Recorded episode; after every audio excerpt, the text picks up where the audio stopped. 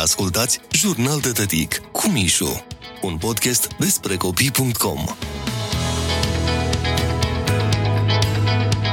Pentru că am observat că micuța mea nu se prea dă în vânt după treburi casnice de genul adunat haine de prin cameră, șters praful sau chiar tăiat unghiile, am zis să botezăm împreună câteva obiecte de prin casă. Poate, poate. Și să știți că a funcționat surprinzător, dar îmbucurător pentru un părinte. În felul ăsta, cleștișorul de unghii, unghiera, a ajuns să fie degețica. Degețica, a cărei hrană o reprezintă unghiile, ori dacă nu le tăiem, ea nu are ce să pape și o să doară burtica de foame. Uscătorul uh, de haine, grătarul la metalic pe care punem hainele la uscat, se numește uscătorel. Locuiește în balcon, acolo unde nu e foarte cald, deci trebuie să-l îmbrăcăm repede să nu răcească cu hainele proaspăt scoase din mașină. Coșul cu rufe murdare a ajuns să se numească bumbăcilă de la bumbac. Orice pantalonaș, ciorăpel sau bluziță care nu mai e curată trebuie să se adăpostească în el. Bumbăcilă e adăpostul hainelor folosite. N-a scăpat nebotezată nici mașina de spălat rufe. Se numește ROA, deși în acte în certificatul ei de naștere figurează ca Electrolux. Roa mângâie cu picăturile ei fiecare pată, fiecare urmă de murdărie și e tristă când e goală, când n-are haine în ea. Gălăgia produsă de motorul uscătorului de păr parcă nu e atât de înfricoșătoare când îl cheamă uscățel. Uscățel are puteri magice, poate să sufle mai repede sau mai încet, mai cald, mai rece, totul e să-l gâdi la butoane. El e și salvatorul dimineților când ne udăm puțin hainele la grădii cu ceai și nu mai avem timp să le schimbăm. Vasile nu e vreun unchi, frate sau vecin, ci aspiratorul. Vasile se hrănește cu scame, firmituri și piese Lego.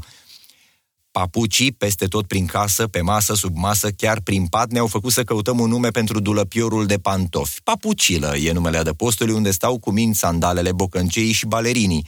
Mă rog, balerinii stăteau până când câinele familiei Toto s-a decis să ne scape de ei și aros. Nu intru în amănunte despre tristețea generată de dispariția pantofiorilor de balet, dar dacă proprietărea s-ar fi știut numărul hingherilor, cu siguranță ar fi sunat să vină să-l ridice.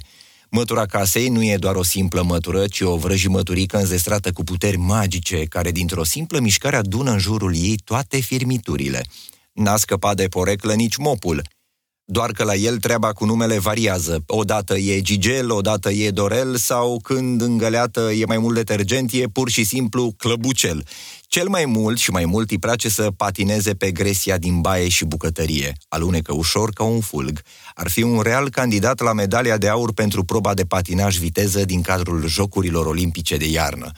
Ultima provocare, periuța de dinți. Copilul meu, ca mulți alții, nu se dă în vânt după frecatul dinților. Bacă e lene, bacă e somn, orice, doar să scape să nu se spele. Am încercat periuțe mai mari, mai mici, mai colorate, mai cu model, încât, dacă ar fi să le adun pe toate la un loc, am putea dota nu o grupă, ci o întreagă grădiniță cu ele. La fel și în cazul pastei cu aromă de cireșe, căpșun, măr, dar ce te faci când, în vacanță, copilul merge la bunici și când se întoarce de acolo cere cu aromă de corcodușe?